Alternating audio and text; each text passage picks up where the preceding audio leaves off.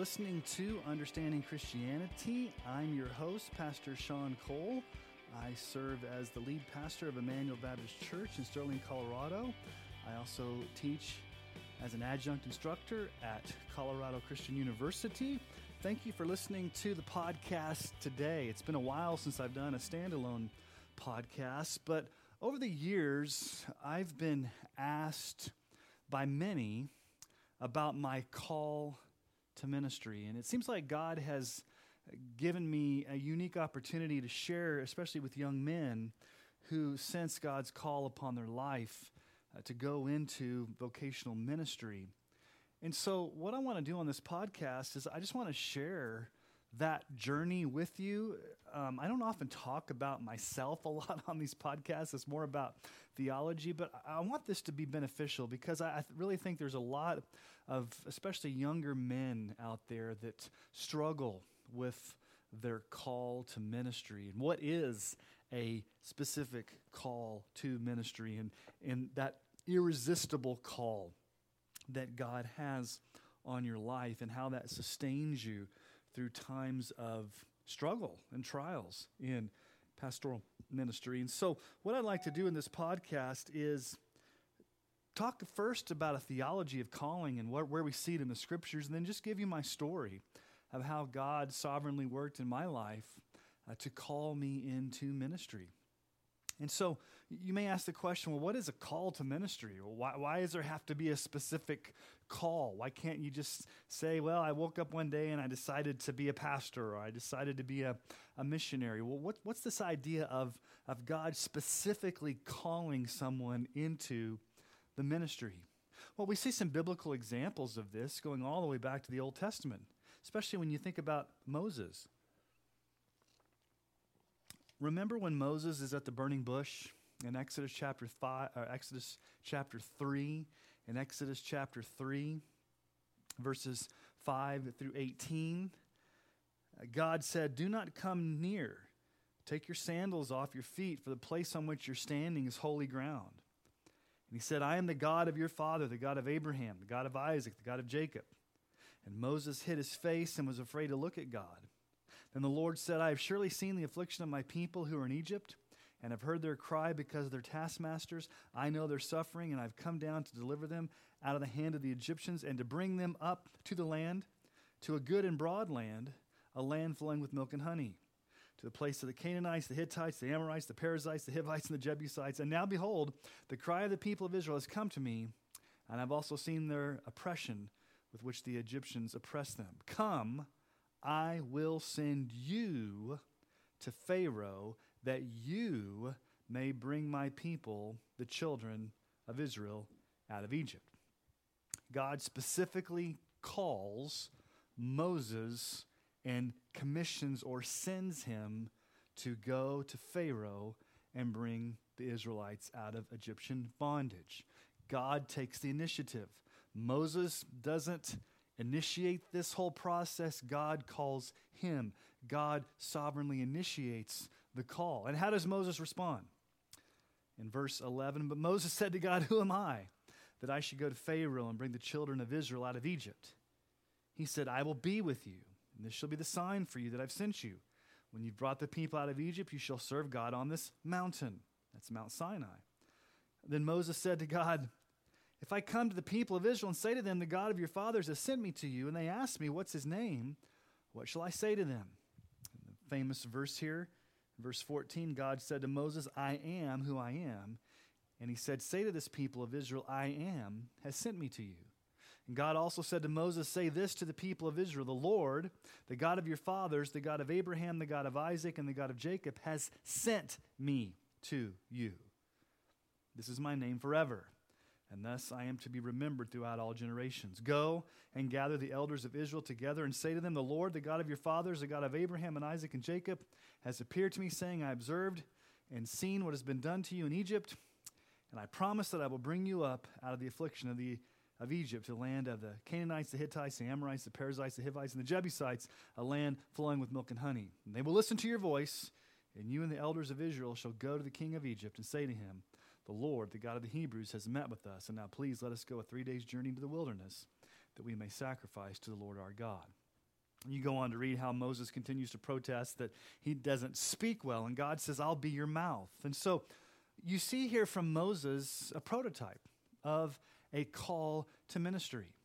Moses is not seeking it.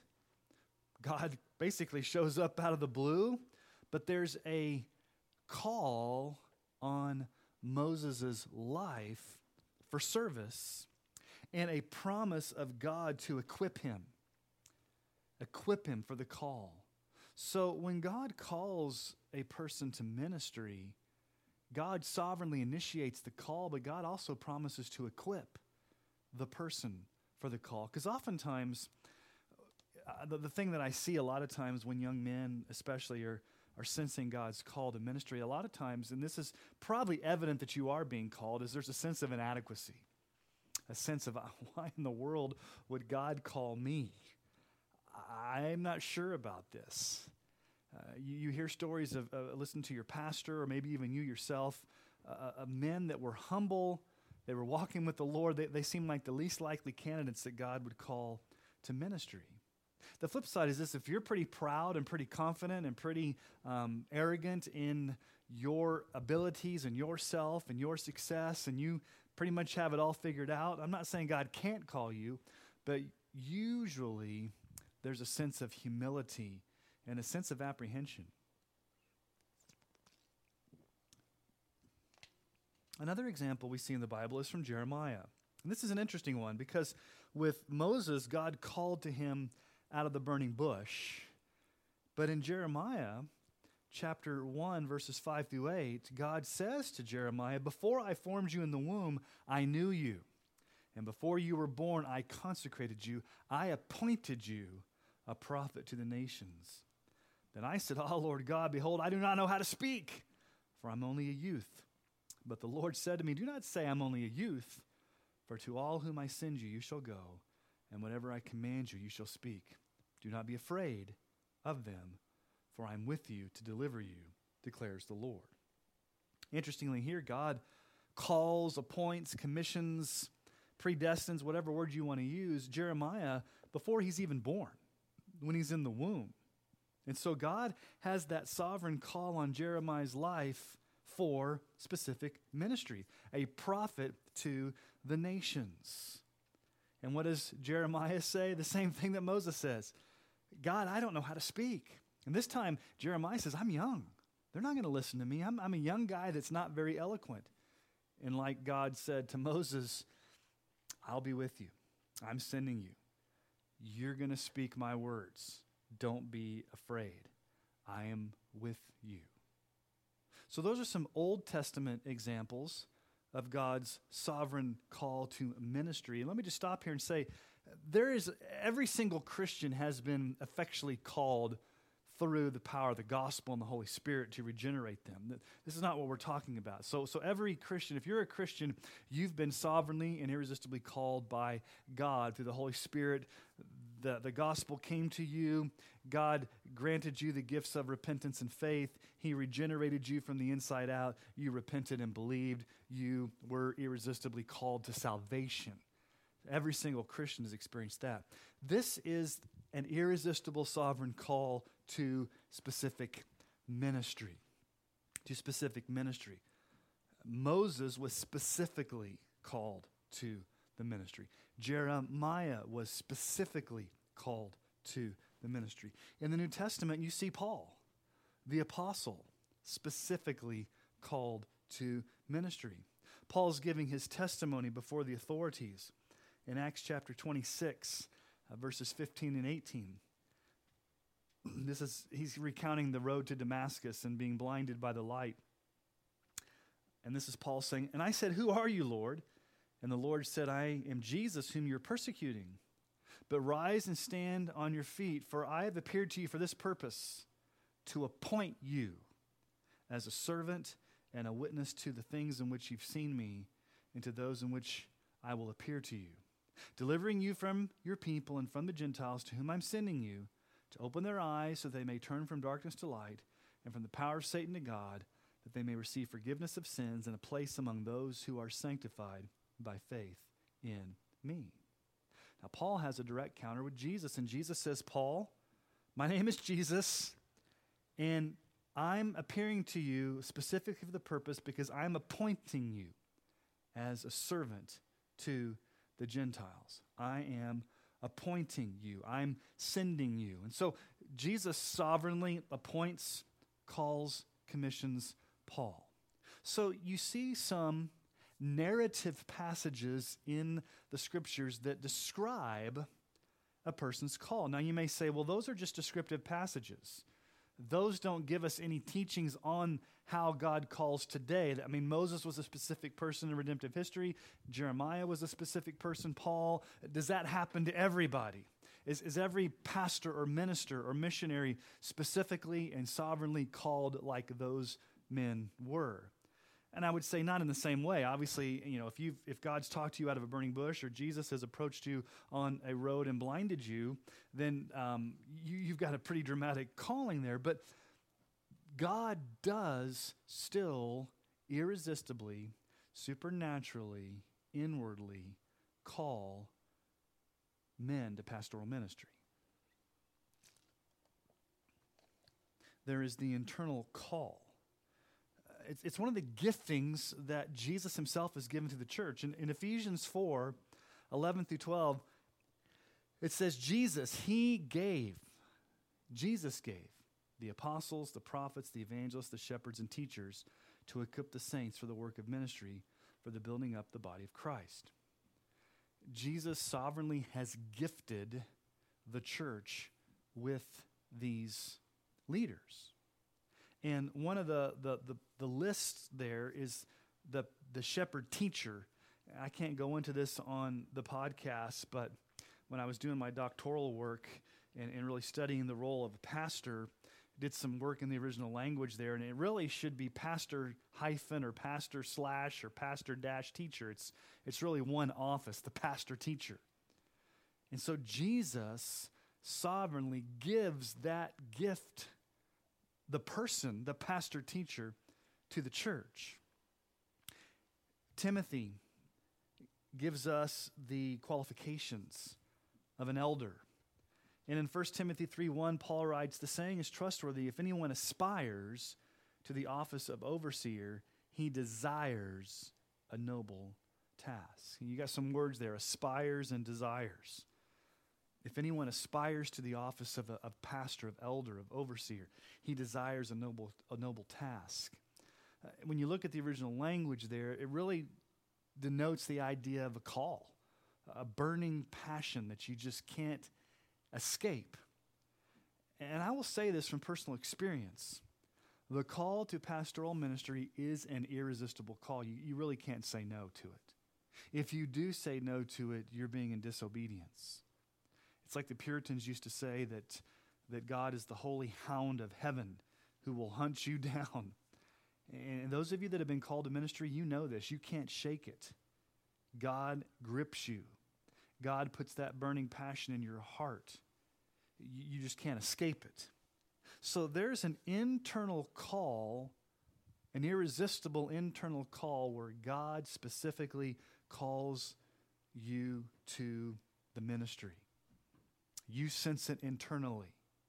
Now, is that enough? Because there's a lot of people that may sense that they're called, but there has to be an extra added confirmation there has to be the what I would call the external call or the, the confirmation or affirmation through the church body. So, for example, if you personally feel called to ministry, but nobody else around you sees your giftings, nobody else around you affirms that, nobody else around you, especially your elders or your pastors or your the mature people in your church, they don't see that in you, then you may want to question the call. Is it just something you thought up or something you decided you were going to do? Or did God actually confirm that internal call through the collaborative confirmation of the church family around you? Now, you may see examples of this in um, Acts chapter 13. So in Acts 13, 1 through 4, it's the church in Antioch where the leaders are gathering to pray. And so in Acts 13, 1 through 4, now there were in the church at Antioch prophets and teachers Barnabas and Simeon, who was called Niger, Lucius of Cyrene, Manaen, a lifelong friend of Herod the Tetrarch, and Saul. While they were worshiping the Lord and fasting, the Holy Spirit said, Set apart for me Barnabas and Saul for the works to which I have called them. Then, after fasting and praying, they laid their hands on them and sent them off. So, being sent out by the Holy Spirit, they went down to Seleucia, and from there they sailed on to Cyprus. Now, this, this is an important passage of Scripture because you see a lot of theological issues here. Number one, the corporate leaders of the church were meeting together for prayer and fasting and worship. It wasn't just some guy out by himself in the woods, him alone with his Bible. No, this is the corporate church gathering together for an intense period of prayer and fasting. And then the Holy Spirit's the one that said, set apart Paul and Barnabas. So the calling to the church family came directly from the Holy Spirit. So there's that internal irresistible call for Paul and Silas, or Paul and Barnabas to go out and pass in, in, in church planting and missionary in their first missionary journey, but it was confirmed or affirmed through the church to where the church leaders, at least those men that were listed there, laid their hands on them as a way of showing confirmation and sent them out. Also, think about Timothy. Timothy and Titus are the two pastors in the Bible that letters were written to, the pastoral epistles. And we know a little bit more about Timothy than we do about Titus, but Paul often reminds Timothy in his letters about his call to ministry. In 1 Timothy 4:14, uh, Paul says, "Do not neglect the gift you have which was given you by the prophecy when the council of elders laid their hands on you."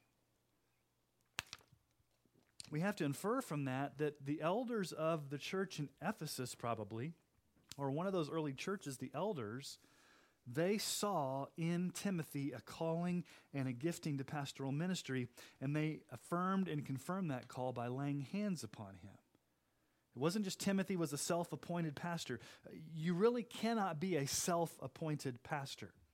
Now, you are called individually by the Holy Spirit to pastoral ministry, but that has to be affirmed and confirmed and collaborated or corroborated by the church family, and especially mature men, elders who see that gifting and that ability and that character in you. Uh, Charles Spurgeon made an interesting comment in one of his uh, lectures. I think it's, yeah, lectures to my students. He says this quote, It is a fearful calamity to a man to miss his calling and to the church upon whom he imposes himself. His mistake involves an affliction of the most grievous kind. Uh, that's an interesting quote. It's a fearful calamity. It's, it's, a, it's a bad thing for a man to miss his calling. Yes. If, if God calls you to pastoral ministry and you say no, and he hounds you like the holy hound of heaven and you just can't shake it. And he comes at you and he calls you and he just continues to put that call on your life and you run from it and don't surrender to it. It's not a good thing. It's a, it's a spurgeon says it's a fearful calamity. And then the other thing is if you impose yourself on a church without being called you're not called to pastoral ministry, but you think you are, and you impose yourself on a church when you're not called. He says this mistake involves an affliction of the most grievous kind. It's not good for you, it's not good for the church. So there's some biblical scriptures there we have related to calling to pastoral ministry. Now, what I want to do is I just want to share with you uh, my story how God has called me into ministry. Now, for those of you that listen to the podcast, you may not know how old I am. Maybe you can guess. Um, I'm 48 years old. I was born in 1971 in Kansas City, Missouri. And so I really want to go back to the situation that happened with my, my dad. Because my dad is a pastor, he is a seminary professor. He is a retired North American Mission Board missionary. Um, obviously, he's called to pastoral ministry and has spent his entire adult life in pastoral ministry, but that was not the case. My dad, uh, before I was born, when he and my mom married, my mom thought he was a Christian because he walked the, or he could talk the talk. He, he knew his Bible stories, grew up in a Christian home, Uh, this was back in the 60s, and of course, basically fooled everybody into thinking that he was a Christian. And so my mom and him got married. He became an engineer, worked a very successful job, but my dad had a major anger problem, and it was very evident that um, to my mom that he was not a believer, even though he said he was. And so for many years, my mom's Sunday school class, a Southern Baptist church in Springfield, Missouri, began to pray diligently for my dad's salvation. And so one night in 1975, my dad woke up in a hot sweat in despair and felt totally miserable about his life. And so he got down on his knees and repented and believed in Jesus Christ, and God saved him when I was about four years old. And, immediately thereafter, God called him to pastoral ministry. And so he ended up going to Midwestern Baptist Theological Seminary in the mid 70s and then graduated in, in 1977. And so during this time, I was a seminary kid uh, living there on campus with my dad and my mom and my little brother in the, in the early part of my life. Well, my dad, after he graduated from seminary, the, the one thing my parents said, because they were from Missouri, they said, Lord, take us anywhere but Texas. Anywhere but Texas. And so, guess where my dad's first ministry position was? It was in Greenville, Texas, First Baptist Church. So we moved there. Um, I think it was in 1978. We moved to Greenville, Texas. And I heard the gospel there through good Sunday school teachers and through the preaching of the gospel. And in 1979 is when I trusted Christ for salvation. It was um, a Sunday night. I don't even remember the worship service, but it was after church on a Sunday night. And I just was under strong conviction. I, I knew I was a sinner. I knew Jesus died for my sins. I knew that if I did not repent and believe in Jesus, I would spend eternity in hell. And I was under strong conviction. And so at the, at the edge of my bed, I was just weeping over my sin.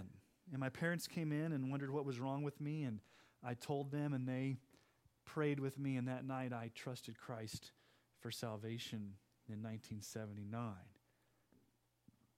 Now, a watershed moment in my early days was in 1984. Some of you back in the day, in the, eight, the group in the 80s, may remember the Disciple Now weekends. Uh, by that time, we had moved to Katy, Texas. So in 1980, we moved to Katy, Texas, which is a suburb outside of Houston. My dad was on staff at a church out there. Uh, Kingsland Baptist Church is where he was the associate pastor, minister of education back in those days. And so um, in 1984, as a seventh grader, I attended my first Disciple Now weekend. And it was during that time that I was really challenged to to make my faith my own. Talked about having a quiet time, memorizing scripture, uh, prayer, Bible study. Um, it was through that time that I really understood more about the gospel, more about what the Bible said about growing in Christ. Um, and, and, and I loved my youth group. I was a leader in my youth group life was great for me in Katy, Texas. Um, in eighth grade, I was student council president. I was a leading scorer on the basketball team. I broke a bunch of records. I ran track. I had the same friends since third grade.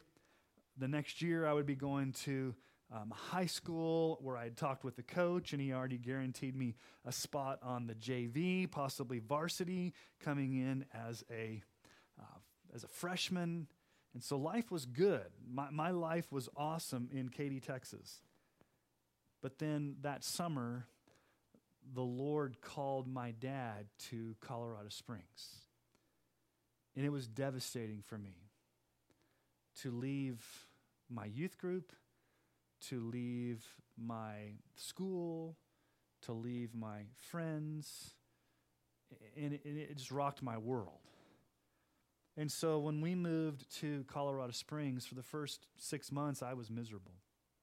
I wanted to go back to Texas. I hated my parents for what they had done. I felt like they had ruined my life. I didn't want to get involved in youth group. I didn't want to do any of that type of stuff. And so it was just really a painful move. Well, that next summer, the summer of 1987, our youth group went on a mission trip to Telluride, Colorado. Now, if you know anything about Telluride, it's on the what we call the western slope of Colorado. It's a it's a ski town. It's a mountain town. And there was a young church planter out there with two really young daughters and his wife that was that was planning a church and we went out there to help him with vacation Bible school. And this is very important to remember. His name is Ron Clement. Ron and Diane Clement. He's the, the church planter back in 1987. And so I went on that mission trip and we went out and did vacation Bible school in the community center in Telluride. We went door to door, doing inviting people, did, did a lot of ministry. Um, it, it was a wonderful experience. And then the very last night, we stayed in Montrose, Colorado, by the way, which is about a half an hour away. Um, in Rosemont Baptist Church in Montrose. And to this day, one of my good friends is the pastor over there, uh, Roland Kinnison. He's the pastor at, at Rosemont Baptist Church in Montrose. But it was the last evening. We're having church group devotions, we're debriefing. And it was during that time that I just felt an overwhelming sense that God was calling me into ministry. And it was overpowering, it was emotional. It was the first time that I sensed God drawing me to Himself in pastoral ministry. And so I shared it with my parents, which I was a little hesitant to do because my dad, you know, being a pastor, you don't want to just go into ministry because it's the family business. Hey, my dad does it. I might as well do it. Um, and, and, my dad gave me good advice. He said, Listen, Sean, do not go into the ministry because I'm in the ministry. You will be absolutely miserable if you're not called. Do anything else but go into the ministry if God has not called you because you're setting yourself up for a life of, life of heartache and pain if God has not called you to that. And so I shared it with my youth pastor, and my youth pastor was very, very helpful um, I can't tell you how valuable my youth pastor was because he, he helped confirm me in that call. When we got back, he discipled me and he walked me through that calling and he, he gave me opportunities to lead the youth group, especially I was in high school. He gave me opportunities to teach Bible studies to the middle schoolers because you know, he understood that if I was called to the ministry, there had to be some confirmation from the church family um, he, as my youth pastor, needed to see that. My senior pastor needed to see that. The leaders of the church needed to see that. Uh, we had a youth led, back then there was youth led worship services every once in a while on Sunday night, back when churches still had Sunday night services. And I got to preach my first sermon when I was a junior in high school. And so through that experience, I really grew to understand God's call upon my life. Then I knew that God was calling me into the ministry. And so I wanted to go down that career path of going to a Christian school and then eventually graduating from that Christian school and then going on to seminary, kind of the traditional track that Southern Baptist preacher boys went through back in the late 80s. And so, um, growing up in Texas, for some strange reason, I'd always wanted to go to Baylor. I'd always wanted to go to Baylor University. And so, um, I don't know why. It just growing up, and this was back in the days before it had gotten a little bit out there as far as theologically. It, it, was pretty much even during that time. But um, I wanted to go to Baylor University, and then just thought, okay, the path is back then. You know, you go to Baylor, you get your degree in Bible, and then when you graduate from college, then you go to Southwestern Seminary in Fort Worth. That was really the only seminary I, I knew of because you know, everybody pretty much at that time, it was the largest of the Southern Baptist seminaries, and it was still pretty, pretty conservative at that time. And so that was just the, the you know, career trajectory you'd go on. And so my senior year in high school, I was debating between Oklahoma Baptist University and Baylor. And I went and visited both of them. And in my heart of hearts, I knew I should have gone to OBU.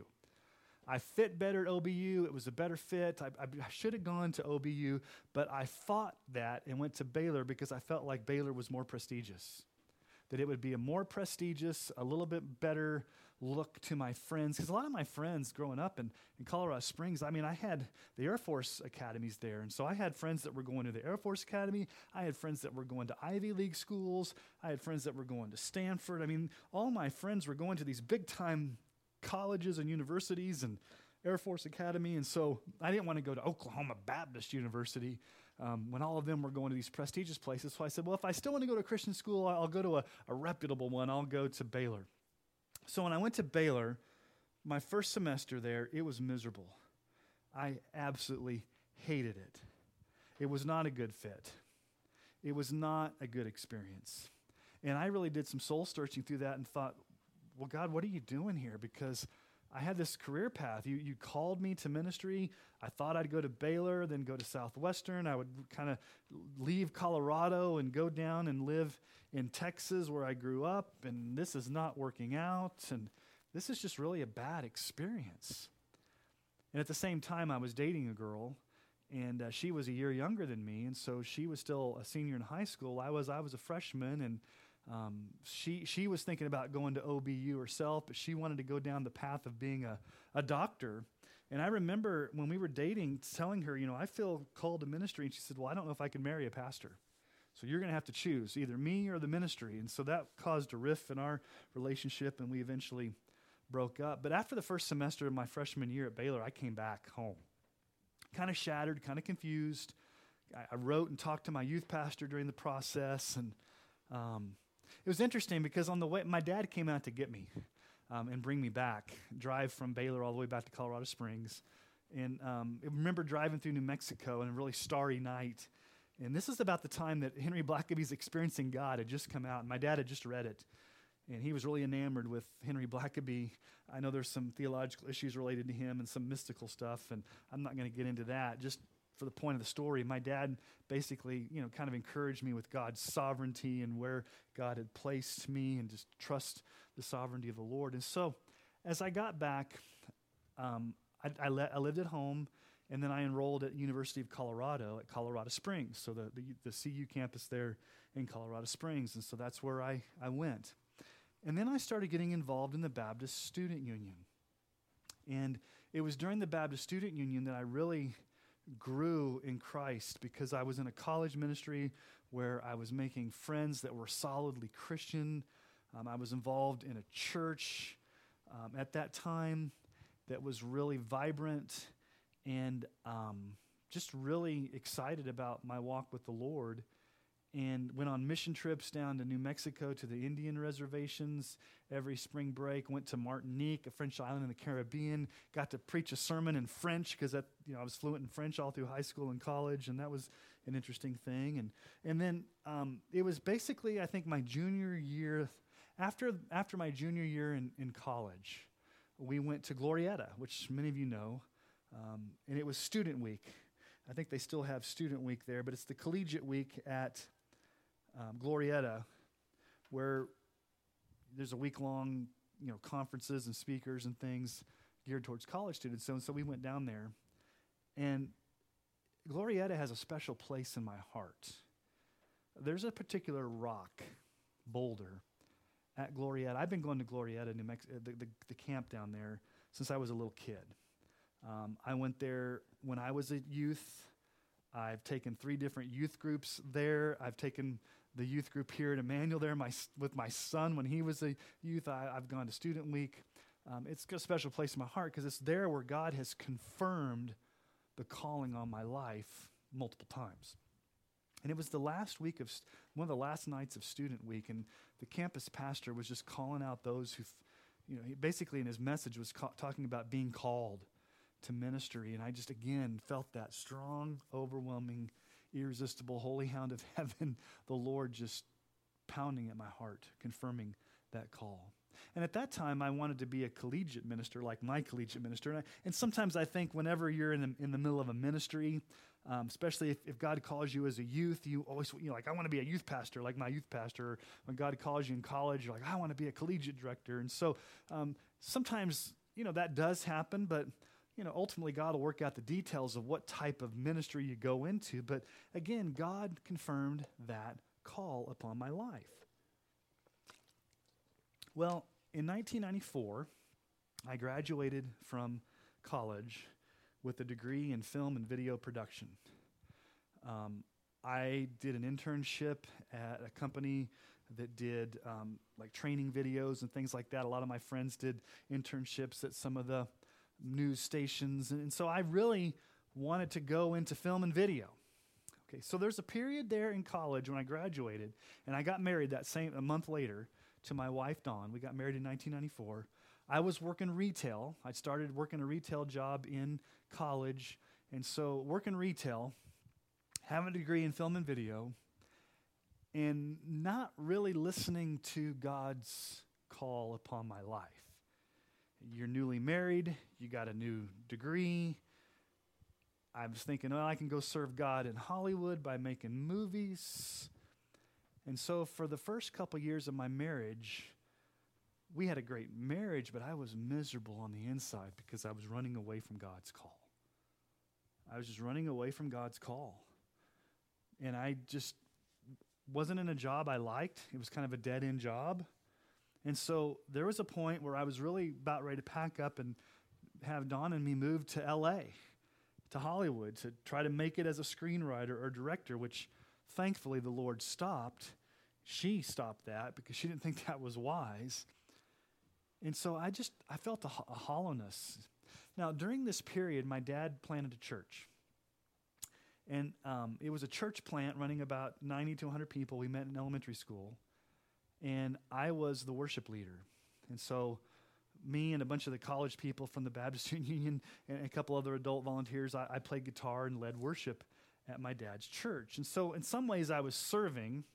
Um, and I also, you know, volunteered with the youth, and so we took the youth on trips. And I wasn't really a youth pastor; I was more the youth Sunday school teacher. But I, I, I looked at that more as okay, I'm just kind of helping my dad out here. I can play the guitar. I like to play the guitar. I've always liked hanging out with teenagers. You know, this is this is kind of fun, but but not really a call on my life. And in 1997, after my firstborn son, Aiden, was born, my dad preached a sermon on being totally obedient to Jesus no matter what. I don't even remember the text, I don't even remember his points. All I know is that as he was preaching that message, and my dad probably had no idea how it was the Holy Spirit was going to use that to, to, to minister to my heart, but I came under the strongest conviction you can ever think of. I just knew in my heart of hearts I'd been disobedient to the Lord, I'd been disobedient to that calling on my life. I had tried to pursue worldly things by going to be a screenwriter in Hollywood and, and, and just really not leading my wife spiritually to do what God called us to do.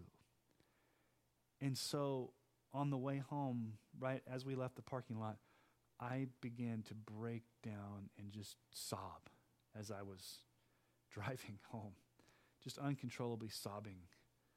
And I looked at my wife and said, I am so sorry. I've been so disobedient. I have not led you as the husband that needs to lead you. I was called to ministry back in 1987 at that mission trip to Telluride, and God confirmed that again at Student Week at Glorieta. And we, you and I kind of sort of talked about that, and and I've been so disobedient to the Lord, and I need to ask your forgiveness because I really believe that God has called me to ministry, and I need to be serious about it this time. And my wife, she said, I know, Sean. I know. I've just been waiting for you to figure that out. and so she affirmed me so wonderfully in that, and she was patient through that.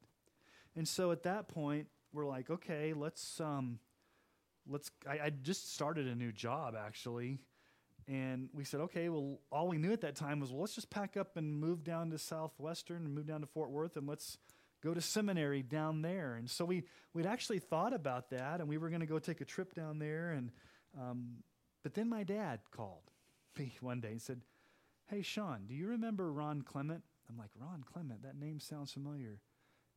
He's like, You remember when you were in high school and we went on that mission trip down to Telluride and you did vacation Bible school? Well, he was the church planter back then. I'm like, Oh, yeah, where I got called to ministry.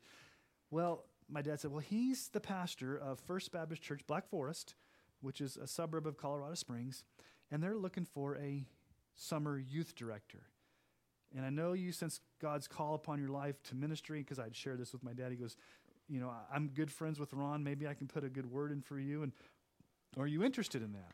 And I said, well, this is an interesting, and this is an interesting um, proposition because we were thinking about moving down to Southwestern and we didn't have a job. And, you know, as a young couple, finances. I said, well, okay, I, I guess I'll be op- open to this. I mean, I'm not really sure what God's doing in my life. I'm trying to still figure this out, but I'll, I'll meet with them.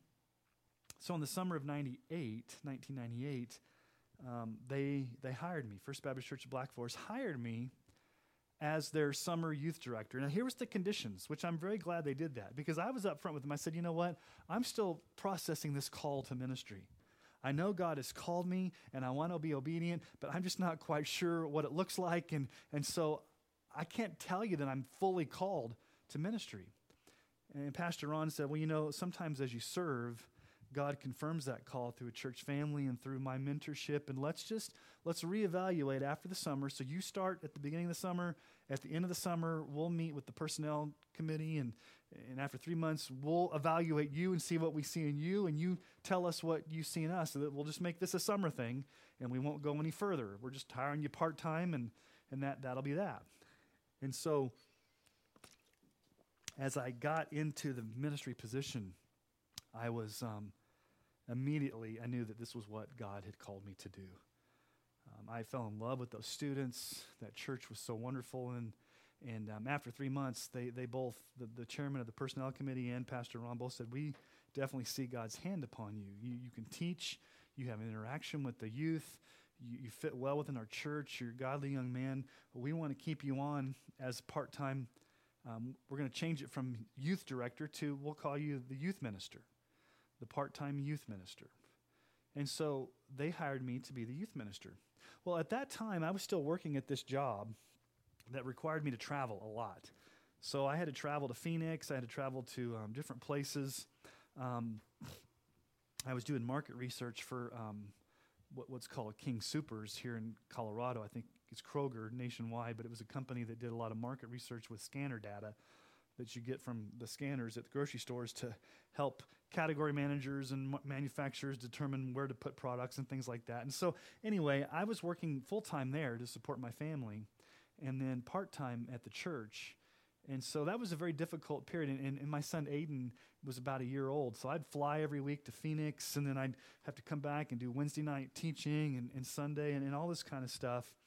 And um, that summer, we went to what was back then called Infuge. Um, it, it was in 1999.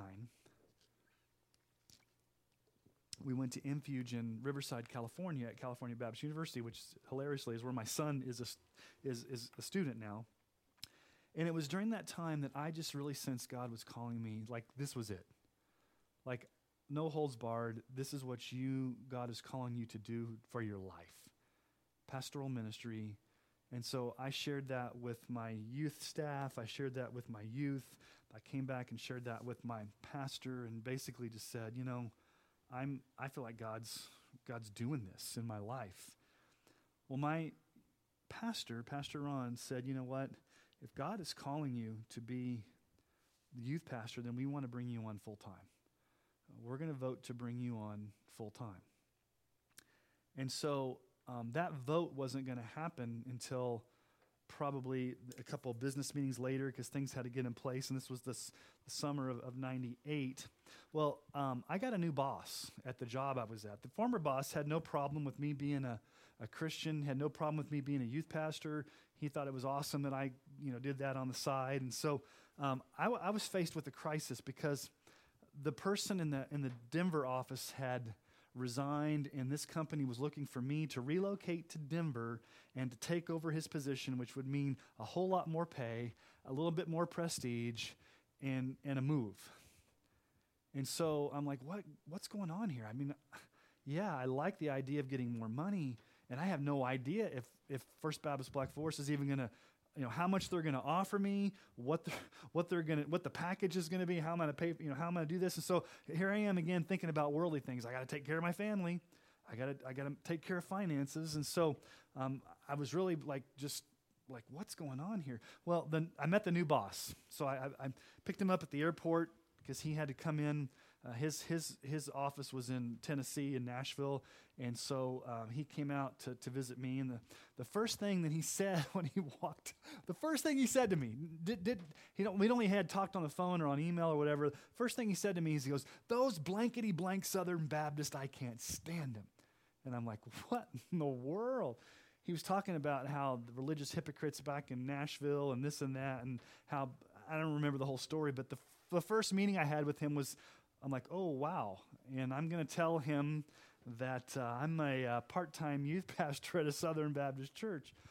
Well, um, he wanted to, to promote me and have me move and all this kind of stuff. And, and basically, at that same time, the church was going to have a business meeting to call me to be their, their youth pastor. Now, you, you know Southern Baptist Church's business meetings. You don't know what's going to happen.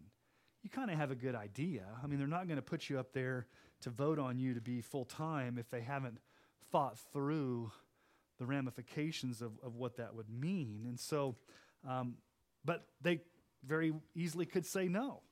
Well, we were supposed to um, go to Las Vegas for this convention with my job.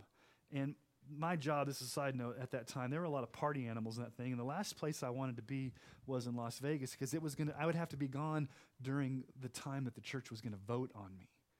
And I didn't think that was right to be gone in Las Vegas on this trip when the church is voting on me where I can't be there to answer questions or whatever. So I just prayed about it, and my wife agreed with me. I, I quit my secular job. I went in there and gave my two weeks' notice and said, God has called me to be a youth pastor, and I'm quitting this job. I'm not moving to Denver. I'm not going to take more money. I am going to quit. And this is before the church had voted on me. So I quit. And then that next weekend, the church voted. And they voted almost unanimously. There was one guy that didn't like it. But they voted to bring me on full time as youth pastor. And before this, they didn't tell me anything of what they were going to do for me. But here's how God blessed. Okay, this is, this is just the hand of God. They, the, the package, the salary package they gave me was more than what I was going to make at that secular job with full medical benefits, and they were also going to pay for my seminary. The pastor, Ron, was so concerned that I got a seminary degree that the church was going to actually pay for my seminary. And so, thankfully, in Denver, just an hour up the road from where I lived, Golden Gate Baptist Theological Seminary had a campus, the Rocky Mountain campus of Golden Gate. So I was able to go get my Master's of Divinity at Golden Gate without leaving my ministry at First Baptist Black Forest, without leaving the state, and being able to minister and learn through a wonderful mentor in Pastor Ron, through a wonderful church in First Baptist Black Forest, and just a, a unique experience where through that process, God confirmed his call upon my life. Now, it took me a long time to get there because of my stubbornness, because of my worldliness, because of my pride. And God just relentlessly broke my heart for Him and for the ministry. And then there's another watershed moment that happened, and that was when I got my MDiv um, and graduated from Rocky Mountain campus. I had a, I had, I had a friend that told me about a church outside of Fort Collins, which is another town in Colorado, that was going to do a relaunch. They were going to do a replant. And um, I'd gotten my, my MDiv, my, my, my concentration was in church planting. So I was really praying about whether I wanted to be a church planter or a senior or a, a pastor of an established church. And I assessed really well as a church planter. Um, and so we went up there to look at this church, and um, we drove up there and we, we kind of drove around, met people from the, the mother church, the, the sponsoring church, and um, kind of drove around the community. And we felt like this may be what God was calling us to do. Well, by this time, I had a new. I was under a new pastor at First Baptist Black Forest because Pastor Ron um, had left to go be our evangelism director at the state uh, convention of Colorado Baptists. So Dr. Bob Bender uh, was the pastor I was working under, and so um, at this time, you know, I'd work, I was still a youth pastor. I had my MDiv, um, and I wasn't really sure about, you know, being a church planter. And in the meantime, I knew that God was calling me on from being a youth pastor. So I put my resume in at Emmanuel, where I'm at now, um, Emmanuel Baptist Church, because uh, Dr. Vedito, who's the director of the Rocky Mountain campus of Golden Gate, was the interim at Emmanuel. He said, Hey, you should put your resume in. I'll put a good word in for you. And I thought, Emmanuel, I don't even know where Sterling, Colorado is. And I, I heard this was kind of a flagship church out here in northeastern Colorado. What would they be doing with a, a young guy like me that's inexperienced? They, they wouldn't take a chance on me. Well, I told Dr. Vedito, I said, just take, take my resume out. We're going to be going to plant this church in Fort Collins area. Just, you know, tell them I'm not interested. Take my resume out. And, and, and Dr. Vedito said, Steve said, no, let's just leave it in. Well, let's leave it in. I'm like, okay, whatever. Well, needless to say, we, it was time for us to, to kind of make that decision of whether we were going to pull the trigger and do this because it would it would mean a huge salary cut. It would be be funded through North American Mission Board, and so we drove our family up to this church. And my son was about six at the time. And as we pull up to this church, and my son's never been there before, he says, "Daddy, I've seen this church before." And I said, "What? Where, where have you seen this church before?" He says, "Oh yeah, in my dreams. I've seen this church in in my dreams." And my wife and I are like, "What in the world is this?" So we kind of drove around the neighborhood, drove up into the canyon. There's a canyon that goes around there. And um, just kind of really weird sense. We, I usually talk a lot when I'm in the car with my wife or we're listening to music and we're, I'm bantering and you, you know, I'm pretty talkative, but I didn't talk at all. And then we drove all the way back to Colorado Springs, which is about, basically about a two hour drive. And I put the kids to bed. Dawn went to bed. I went into my living room to pray. I knelt there on the bed to pray, and I just couldn't pray. I couldn't pray at all. I, I felt this heaviness. I felt almost like a demonic oppression. And then I went back to the bedroom and I laid down next to my wife and I felt this immense pressure on my chest, like just pushing down, like definitely it was spiritual warfare. And I, I just touched her shoulder and said, Dawn, are you feeling what I'm feeling? She's like, Yes. Yes, I'm burdened. I call your dad, call your dad. I'm like, it's midnight, call your dad. So I called my dad at midnight and said, Dad, I think we're experiencing spiritual warfare. He's like, oh, okay, Sean, pray, pray for us. And so, anyway, worked through that whole situation. And then, you know, our, our, our, struggle there was is God calling us to this area knowing that it's going to be hard, that there's going to be spiritual warfare, or is God protecting us from something and this is his way of letting us know? It was, it was kind of hard to process. And so, um, my, my dad helped me process that. I, you know, Pastor Ron is still my mentor, and so he helped me process that. And we basically just determined that God wasn't in it.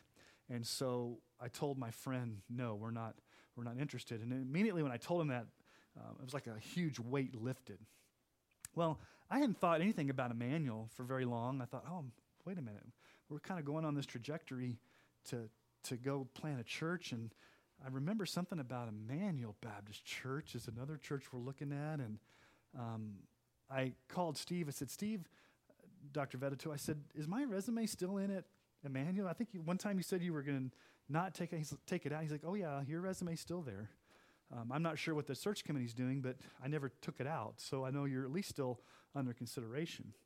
Um, so a few weeks went by. Sunday night after church, I come home, I sit down and this is really weird. This hardly ever happens to me, and so you may think I'm a little weird, but I'm going to tell it to you anyway. I looked at my wife, Dawn, and I said, I bet you the phone's going to ring any minute now, and it's going to be Emmanuel Baptist Church. And she's like, What are you talking about? Emmanuel, what, what, where's Emmanuel? I said, It's up in Sterling. Sterling, where's that? Well, it's up in northeastern Colorado. I put my resume in there. I just have a feeling they're going to call tonight. And she's like, Whatever, Sean. Well, about like two seconds later, the phone rings. And I pick it up, and it's the chairman of the committee of Emmanuel Baptist Church, Leroy Whipke. He's like, um, This is Leroy Whipke from Emmanuel Baptist Church, and you're one of our top candidates for, uh, for being pastor here. Is there a way you could come out here in the next month and, and do an interview? And I was like, And so from that point forward, I've been here for 15 years, and God has definitely called me here. So that's my journey, but, but I guess I want to close with this, and this is an encouragement when you go through tough times in pastoral ministry, and you will, there'll be times when people will leave the church. There'll be times when people you thought were in your corner will betray you. There'll be times when you have to make difficult decisions and nobody's on board. There's times where you have to fire staff. There's times where you have to address sin and do church discipline. There's times where you just feel flat when you come, you know, after you preach a sermon. Uh, just all the heartache that come with being a pastor if you're not confident that God has called you specifically to pastoral ministry and to that church, you're going to struggle. My wife and I always go back to the fact that no matter what we go through in ministry, God has called me. He, he's called her as my pastor's wife, as pastor's wife. So our assurance that we're in God's will, our confidence to lead and to endure is because of God's call upon our life. And so if you don't have that sense of calling, if you're unsure, it's going to be a real rocky road because the, first time you have problems, you're going to want to bail.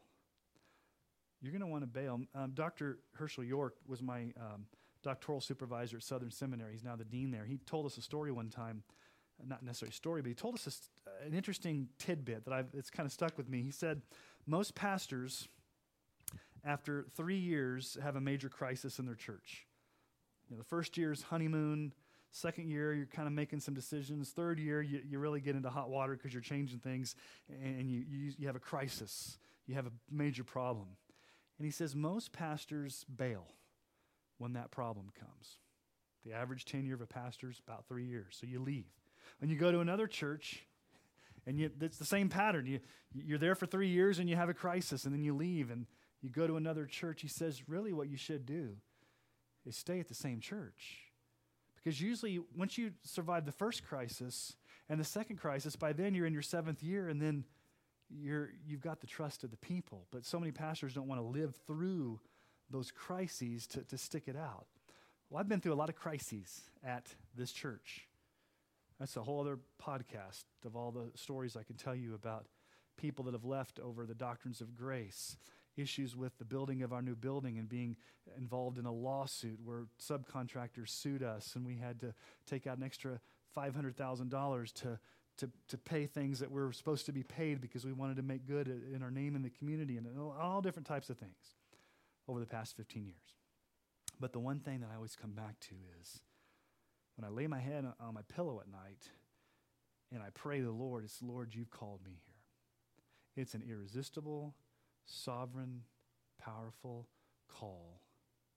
You're the holy hound of heaven. You hunted me down. You called me. And just like you said to Moses, and just like you said to Jeremiah, and just like Jesus, you said to Paul, I called you. I appointed you. I consecrated you. I commissioned you. I will be with you. I will give you the words to say. I am with you. And if you don't have that confidence, then I don't know how you survive. So if you are sensing God's call upon your life, if you're listening to this podcast and you're not sure, uh, reach out to me. I'd love to pray through this with you. I've had the opportunity to help a lot of young men over the years kind of work out their calling. Again, there's got to be that internal call that comes directly from God the Holy Spirit, and there's got to be that external call, that the confirmation, the affirmation of the church body. And then, you know, character plays into this, abilities play into this, uh, your, your ability to teach. And, and so there's a lot of things that, that flow into that. But ultimately, you really need to be obedient to God's call upon your life. Because I've seen both ways. I've seen men whom God called, and they didn't listen to the call, and they were, they were members of church, and they were miserable because they weren't where God had called them to be. Um, and I've seen other guys miss their call and other guys question their call. And it's just, it's just one of those things that I'm very concerned as, a, as, a, as an older pastor, a seasoned pastor, that the whole issue of calling just isn't talked about much.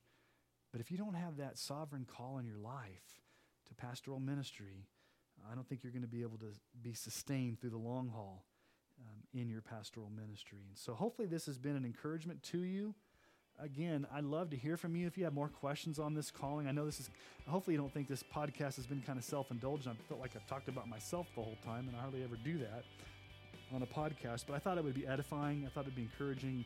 Um, I, hopefully, it was. Again, thank you for listening. I can't tell you how much I appreciate the listeners of Understanding Christianity, the support, the encouragement. Um, I will tell you that I'm in the process of writing a new book.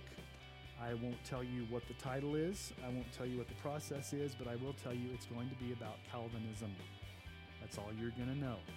Um, so until next time, would you keep your eyes fixed on Jesus?